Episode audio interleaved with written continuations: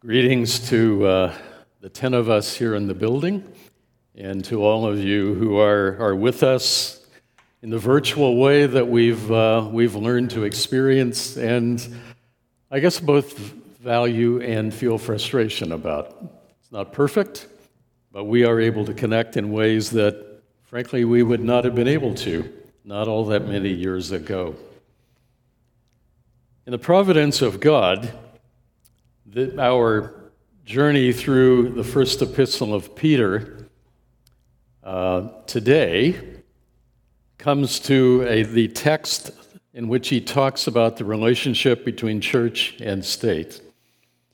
And it comes on the very first Sunday of the new form of lockdown here in Ontario, when we are limited to providing this service for all of you, uh, with only ten of us here in the building.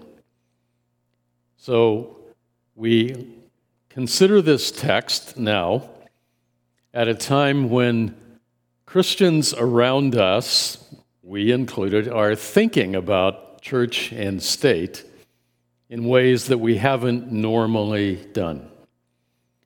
Now, that's a good thing, because it means that by and large, in our lifetime, we, we have not had to feel the tension of church and state in quite the way that we feel it now with restrictions on our gathering. But the tension between church and state is nothing brand new. It goes right back to the very beginning of the church. And in the book of Acts, chapter seventeen, Luke recounts for us Paul and his team arriving in Thessalonica to, to preach the good news about Jesus, the resurrected Messiah, beginning in the synagogue and then proceeding on to the rest of the city. And what we find there is that some of the men of the city brought together a, a crowd to oppose what Paul and his team were doing. And, and what they declared was, these people are preaching that there is another king besides Caesar. In other words, they are fomenting rebellion. They are insurrectionists. They are subversives. And indeed, Paul and his team, and we, who share their commitment to Jesus, the risen Lord, do acknowledge another king. We, we acknowledge a king beyond any of the rulers here on planet Earth. That, that doesn't mean that we are insurrectionists seeking to overthrow the government, but we do acknowledge that Christ and his authority stand above all human government. And in our in our time and place right now, we who, who seek to be faithful disciples of Christ, affirming the full authority of Holy Scripture and seeking to obey it, feel the tension between church and the wider culture, including the state, in ways that probably go beyond what any of us have experienced in our lifetime. Um, I don't have to recount all of that for you. All it takes is reading the newspaper. If any of, I don't know, if you're younger than I am, you probably don't read a newspaper. You probably read it on screen somewhere. But you read the news, or you hear the news on radio or T V. You, you talk to people around you. You understand the distinction between the values of Christ and the values of much of the culture around us. So we feel that tension. But in many ways, the greater problem that we confront right now, as I speak, is that the tension has moved from church versus culture inside the church. And in our people group, in our subculture, we now have significant tension over the right way for the church to respond to government actions during the COVID pandemic. In fact, the tension is great among us, and it is getting greater. This past Friday morning, I was on a Zoom call with a former student of mine, um, an outstanding pastor at a church in Ontario, because he wanted to dialogue about what might be the most effective way to deal with the tensions within his own church. This is a wonderful church, and he's a great pastor. But among the leadership team, among the board members in that church, there is a spectrum of opinion about how the church ought to respond to the current restrictions. And we're all aware, I think, that, that some churches, some pastors in, in Canada have said, enough is enough, we have to meet as a church, we're not going to obey the restrictions. And so knowledge of all that means the issue is alive and well within our churches, among believers, within families, and, and we aren't all presently on the same page. That's a real tension. It's a real test of the unity of God's people. And so we need to think about what Scripture does indeed say about this matter. And so today, as we're thinking through First Timothy, First Peter, we come to First Peter two, chapters thirteen to seventeen. And so here, Peter, who's been addressing his readers as exiles and sojourners and pilgrims, addresses the whole matter of exiles and citizens. Because we are citizens of two kingdoms. How do we navigate that? Well, here's what he says. Beginning at verse thirteen of chapter two. Submit yourselves for the Lord's sake to every human authority, whether to the emperor as the supreme authority, or to governors who are sent by him to punish those who do wrong and to commend those who do right. For it is God's will that by doing good, you should silence the ignorant talk of the foolish. Live as free people, but do not use your freedom as a cover-up for evil. Live as God's slaves. Show proper respect to everyone. Love your fellow believers. Fear God. Honor the emperor. So the first point that Peter makes is simply this, that submission to governing authorities is our normal pattern. Submit yourselves. That's the normal pattern. Are there ex- are there some exceptions? Well, well, yes, and we'll come to that in a few minutes. But our default mindset, he says, has to be that of respecting the governing authorities, submitting to them. Now, he makes it plain that our, our submission to government is, is to all forms of government. In fact, his language is quite interesting. Uh, the, the language, as he wrote it in Greek, is submit yourselves to, to every human creation. Now, it's, it's creation in the context of governing, obviously, but it's a way of saying God has not revealed that there must be one specific pattern or form or structure of government in every nation, state in the world. It can take various forms. I'm, I'm, a, I'm an American-Canadian dual citizen, so I, I've lived on both sides of the border, longer in Canada than in the U S A now. Um, but I'm fascinated by, by the distinctions between those two forms of government. The American uh, congressional form, with an elected president who appoints a cabinet of people who are not elected, versus a parliament, parliamentary democracy like Canada's, in which the, the governing cabinet, the cabinet, the executive, is a subset of the legislature. They're all elected. And so we have prime minister. We don't have a president. In fact, we don't directly elect a prime minister. We elect a parliament. And out of that parliament, a prime minister is chosen who represents a party, who can who can command the uh, the respect and, and the assent of the House of Commons. Differing systems. Uh, does God spell out a particular form that it must take? No. Peter is saying multiple forms of government are possible. Whatever form you're living under, it's designed by human beings seeking to bring order, so respect it. And he says you respect it at every level. So every form, and but then to the emperor, the king over the Roman Empire, the supreme authority, or to governors, lower, lesser magistrates who are sent by him to carry out punishment of evildoers and commend those who do right at multiple lower levels.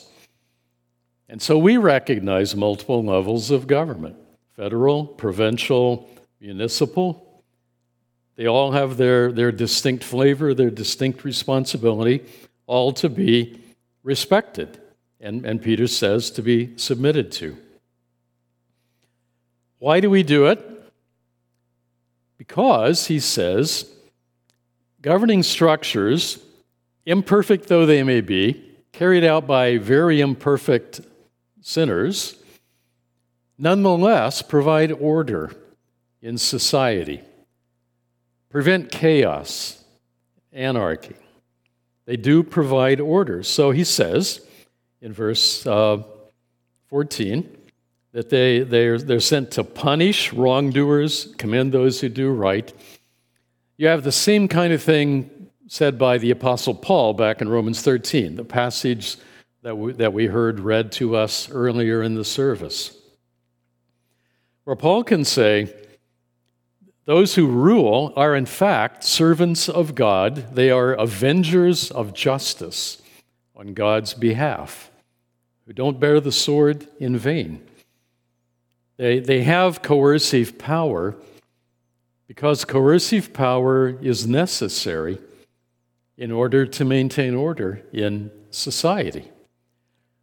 Laws have to be enforced.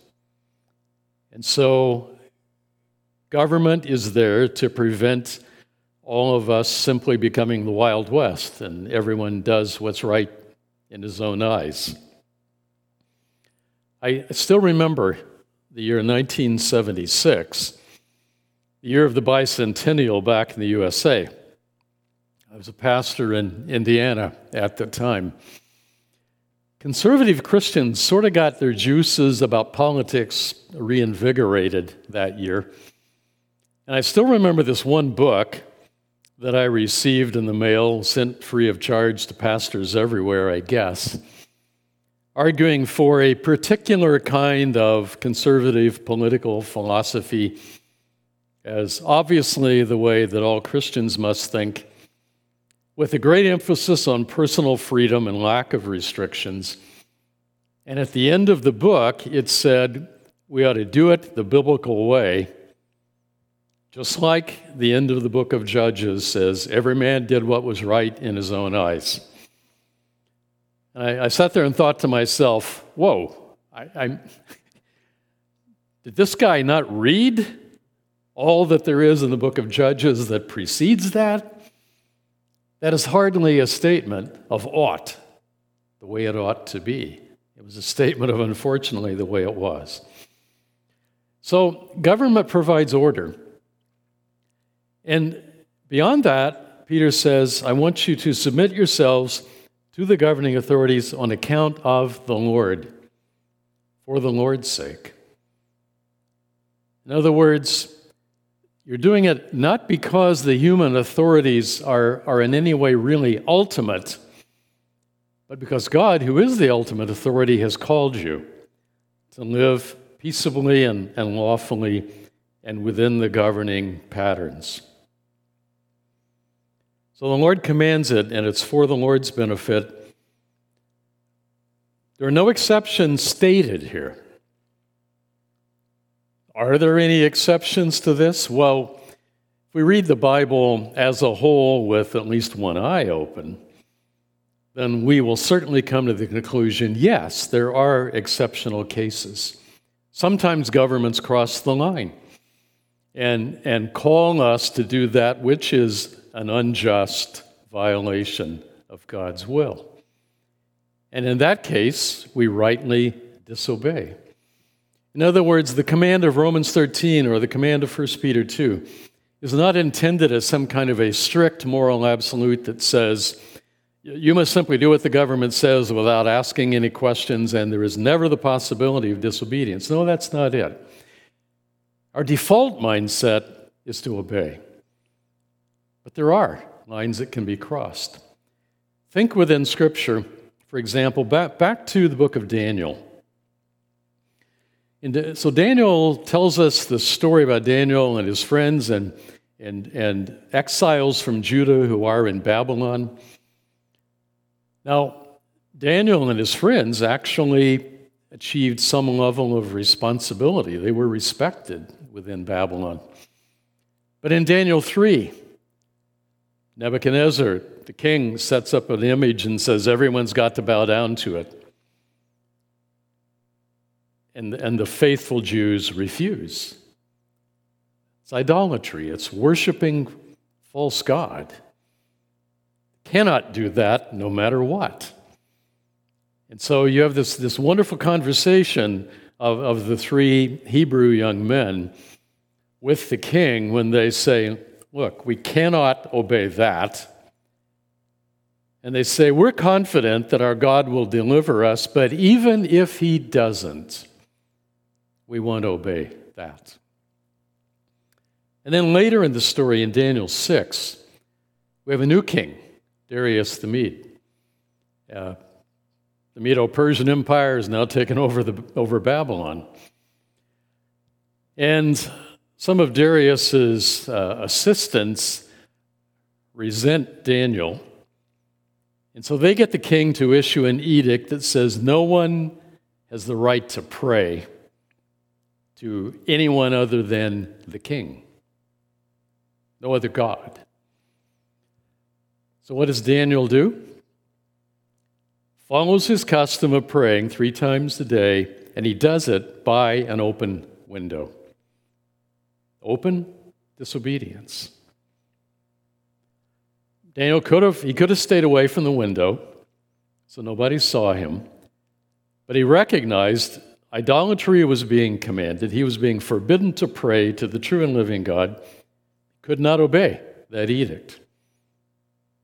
God spared him, just like he spared the three back in chapter three. The book of Revelation envisions a time at the end of this age when, when there will be a, a world empire, emperor, we call Antichrist, the beast in Revelation thirteen, who will demand that the world bow down to him and not to Christ. And so the picture of the book of Revelation is at the end of the age, you, you have a duality. It's a binary.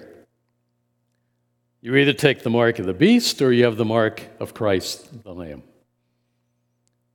Disobedience will be called for. I, I, have, I have a strong suspicion also that civil disobedience by faithful believers is definitely on the horizon for us in Canada because of Bill C six. Probably almost all of you have heard of Bill C six, called a ban on conversion therapy. But, but the bill actually is much broader than that, and effectively, it appears, it will criminalize teaching and counseling others to say, you must obey the pattern of biblical sexuality. You must say no to your homosexual desire. You must, you must accept the fact that God has made you as male or female. That may become criminalized. And if it does, Those of us who have the task of teaching God's truth, frankly, will have no choice but to disobey the law on that point. And, and even though, as some of you know, and as will become clear, I'm on the side of those who say we should live within the temporary current restrictions. If, if Bill C six becomes law and is interpreted in that way, I'd be happy to lead the charge in disobeying that law. Time will tell. There are exceptions, but our default mindset is live within the, the governing rules, the laws, as far as possible. Now, this is not an incidental matter, as Peter will say here in verses fifteen and sixteen. There he will make the point that in seeking to live as good citizens of our nation, the reputation of Christ and the gospel is at stake. See, his point is, it's God's will that by doing good, and he's obviously referring back to what he has just said, namely living as a good citizen, seeking the common good, living within the laws, by doing that, you silence the ignorant talk of the foolish. In other words, good citizens, Christians as good citizens, can deflect the false charges often made against the church. We saw in that reference I made back to Acts seventeen, one of the charges in the first century was that the church acknowledges a ruler beyond Caesar. They're subversives, they're insurrectionists. They want to overthrow the government. First thing you know, they're going to, once they, once they grow in numbers a bit, they're going to get arms and they're going to fight. It wasn't true, but that was a charge. In the early church, they, they occasionally charged Christians of being guilty of cannibalism because of the language of the Lord's Supper. They accused them of being intent on destroying families. They were anti-Roman. And, and occasionally we hear the same kind of thing directed at us in contemporary Canada that were really un-Canadian. A few years ago, Prime Minister, then Prime Minister Harper, uh, went on a trip to Israel and, and invited religious leaders, uh, a certain number of them, to go along on that trip. Uh, Steve Jones, president of our Fellowship of Churches, went on that trip. While they were there,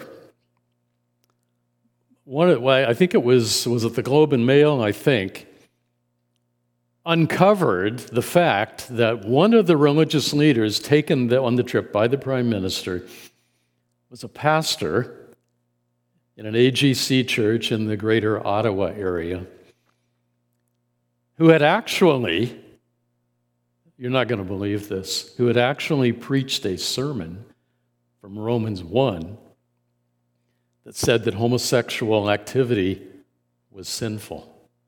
Yeah, I know it's a shock, but they actually uncovered that. And they blew the whistle on him. It's a, how, how can this be that the Prime Minister would take along on this trip to Israel someone so un-Canadian, someone who doesn't share Canadian values? As if to share Canadian values, you have to believe that everything that's legal in Canada is therefore good. I mean, the government is into all kinds of criticism of smoking and the tobacco industry, but it's perfectly legal. It's not un-Canadian to say, we know it's legal, but we really don't think it's a good thing. And yet, all it takes is to is to violate progressive dogmas about sexuality, and we're thought to be un-Canadian. So you see, there, there's the, the tendency for governing structures to see the subculture of faithful disciples of Christ to submit to him as king as a threat. And so Peter is saying, frankly, we need to bend over backwards to make it clear that we are not insurrectionists. We're not out to destroy the order of society, but we must obey Christ. And so by, by submitting as far as possible to the governing authorities, Peter says you can you can silence some of the, that ignorant criticism. And he makes the point in verse sixteen, we are indeed free people, ultimately responsible to Christ. But we must use our freedom rightly. We are God's slaves. We must obey him, including his command through the apostles that we submit to governing authorities as far as possible. In other words, you're not really free with regard to some activity unless you're free to refrain from that activity. And so while while we we do recognize our ultimate authority is the Lord in heaven, and, and we have a kind of freedom then, we can freely, responsibly choose to limit our liberty in a, in a way that cares for others, for, for the good of everybody around us and for the unity of God's people. In, in this time of internal tension, when pastors and other Christian leaders and believers generally have come to contradictory conclusions about the way we ought to respond to government, we all need to reread and meditate on Romans fourteen, where Paul says, there are times when Christ's followers come to contradictory conclusions. They don't have the same conscience about particular issues. And, and those are issues where it's understandable how people might arrive at differing conclusions.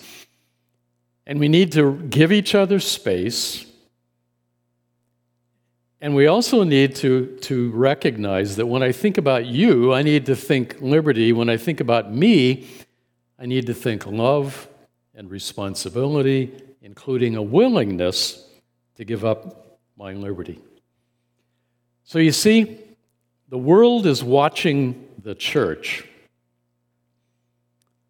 and, and we need to ask, how do our actions commend Christ and the gospel or turn people off? I live in Waterloo Region, and over the last few months, much of the focus about this debate in Waterloo Region is focused on Trinity Bible Chapel in Waterloo. I'm not here to dump on them. The um, pastoral staff of the church have all been students of mine, and so we're friends. We've come to different conclusions on this point.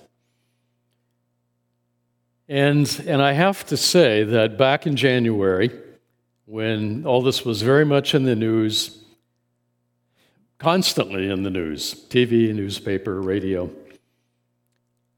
I I mean, I I read the Waterloo Region Record every day. I'm an old guy, so I still read a newspaper every day. The letters to the editor were almost uniformly critical of what Trinity Bible Chapel was doing. Now, my friends there tell me, yeah, but we attracted some people to the church who appreciated what we were doing in defying the restrictions. And I understand that. I don't doubt that. Anything we do will attract some people. But I, it was pretty obvious to me that I, I don't think there was a single letter to the editor that said, bravo, they're standing up for our, our freedom. So we have to ask, are, are we using our freedom in a way that, that turns people toward Christ or away from him? Now, we're thinking especially about actions, but Peter makes it clear here Our attitude is as important as our actions. And so in verse seventeen, he makes the point that every person, every human being, even unlikable authorities, every human being deserves respect. So the, the way he puts it is, show proper respect to everyone, love the brotherhood, your fellow believers, fear God, honor the emperor. Actually, as he wrote it in Greek, he uses the same word for honor at the beginning of the verse and the end of the verse. So what we what we see here is we fear God uniquely. Our relationship to God is different from our relationship to any mere human being. So we fear God in a way that we don't fear other humans. And we love the family of God. We love the community of believers in a special way, just as we are called to love our family by blood and genetic origin in a special way. But we're also called to love our neighbors. And so we treat everyone with proper respect. And we're called to honor the emperor, honor the governing authorities. Now, sometimes we ask, why in the world would I honor and respect governing authorities who are not believers and who seem intent on countering the church and the gospel? There are multiple reasons, probably. One is because every human being is made in the image of God, and therefore of great value and worthy of respect. Beyond all that, and we'll probably look at this in a little more detail in, um, in a couple of weeks, Paul, back in Titus chapter three, tells Titus what to teach the believers on the island of Crete in a very pagan society about how they ought to live. And he says, teach them to live in a way that's humble and respectful and kind toward everybody. And then he explains why. Because when we were God's enemies, God acted in kindness and grace and mercy toward us. If you want to be God-like, godly, then, then you need to see people made in God's image as valuable, worthy of respect, and potentially children of God by His grace and mercy. And so Peter says, check your attitude toward the people around you. Peter would say to us, I think, when, when you are speaking about Doug Ford or Justin Trudeau or local leaders, public health officials, when you are speaking about them or when you're posting on social media to say something about them, about the government, stop and ask, am, am I speaking in with respect? Am I... Am I, am I showing memes in my post that I ought to show, or ones of which I should be ashamed? Think about it. And so, given what Peter says, we have to ask, what, what does all this look like in our time and place right now? In April twenty twenty-one in Ontario. Well, it surely means we think about the common good, about love and concern for all of our neighbors, and, and that's complex because we have multiple interests. We, we, have, we have physical health, we also have livelihood, we have mental health, we have, we have all kinds of issues at stake. We need to think about all of those. And Peter would say to us, you need to submit as far as possible. Now notice, that does not mean that every decision the government makes, every restriction imposed is the right one, It doesn't mean it is never right to challenge government restrictions and other decisions. It means you challenge respectfully while complying. There's no, there's no contradiction between complying with the law and challenging whether the law is the right law. That's what democracy is, in fact, all about. But, but at the heart of it all for the church is we're commanded to meet. The pattern of the church is to gather. We gather for important purposes. How can we not meet in our normal way? Hebrews ten twenty-five is always brought up as the proof text, not abandoning the gathering of yourselves together. And that's an important truth.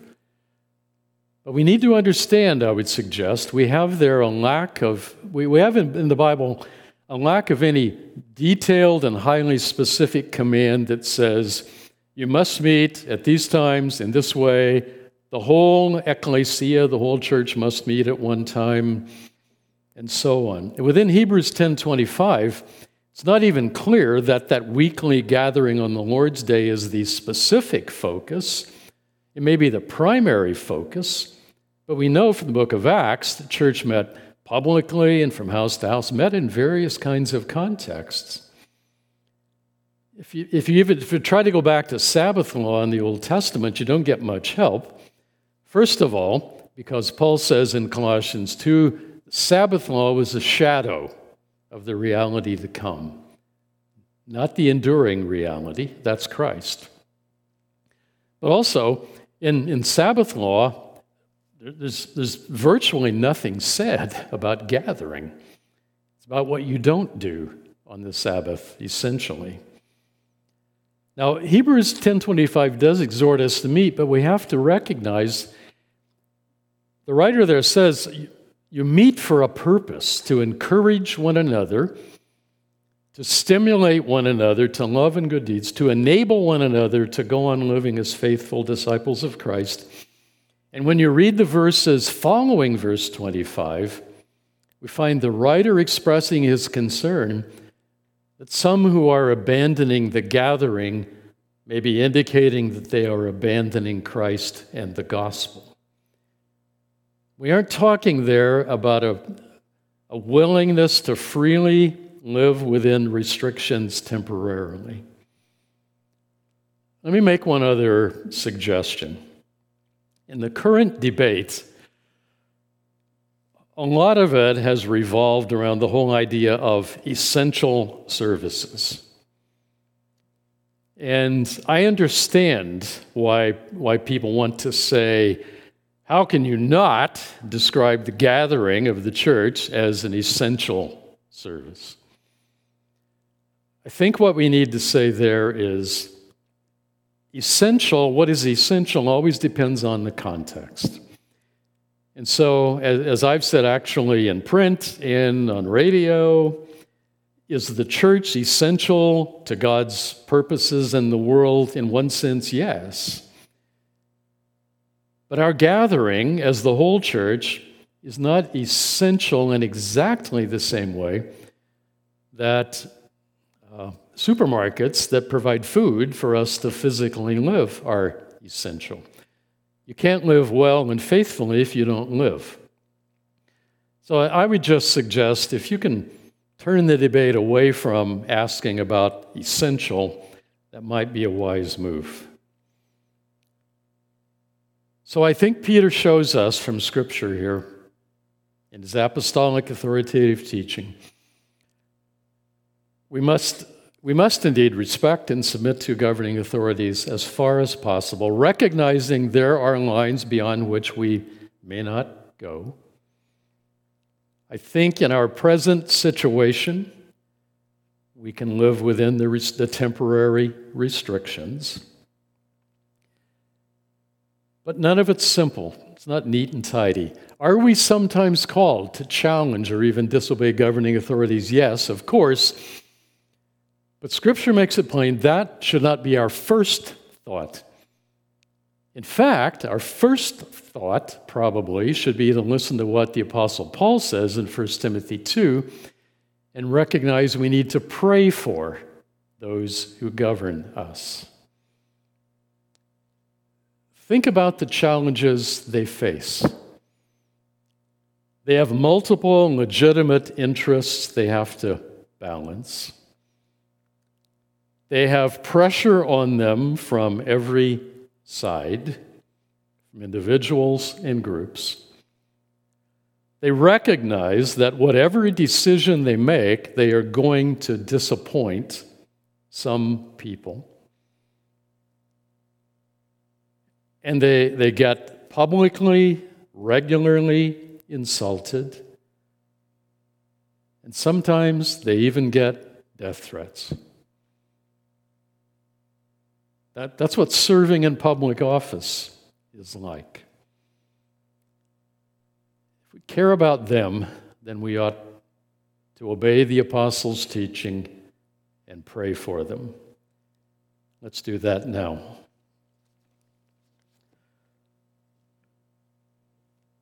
Father, we recognize that living faithfully in our time and place is never simple.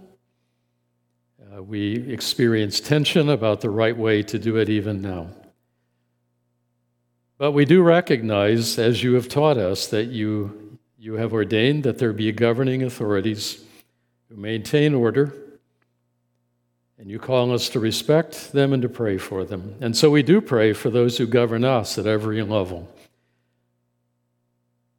We pray that you will enable them to, to recognize and affirm that they are accountable to you, to act in the interest of public justice and what is good and right. We pray that you will draw them to faith, that they might seek to honor Christ as Lord in all they do. But even if they don't come to that point, we pray that you will give them a sense of what is right and good and just. Grant them wisdom to know it and courage to practice it.